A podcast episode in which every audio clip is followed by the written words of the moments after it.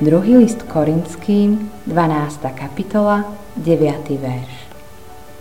Najradšej sa teda budem chváliť slabosťami, aby prebývala vo mne moc Kristova.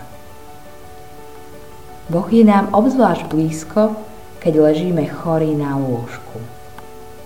Boh spôsobí, že posteľ bude meká a osviežujú svojou prítomnosťou a nežnou starostlivosťou postel spraví pohodlnou a zotrie nám z očí slzy.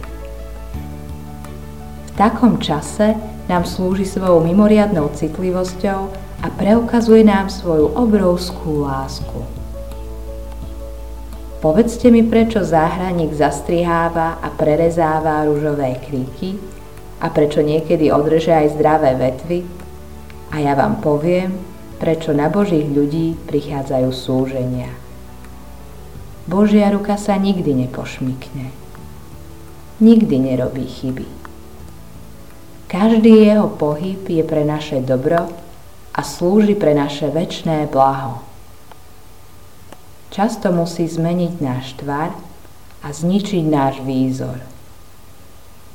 Deformita niekedy predchádza súlad. Modlitba dňa. Drahý páne, keď príde obdobie skúšok, pomôž mi ich oslavovať pre Tvoje meno.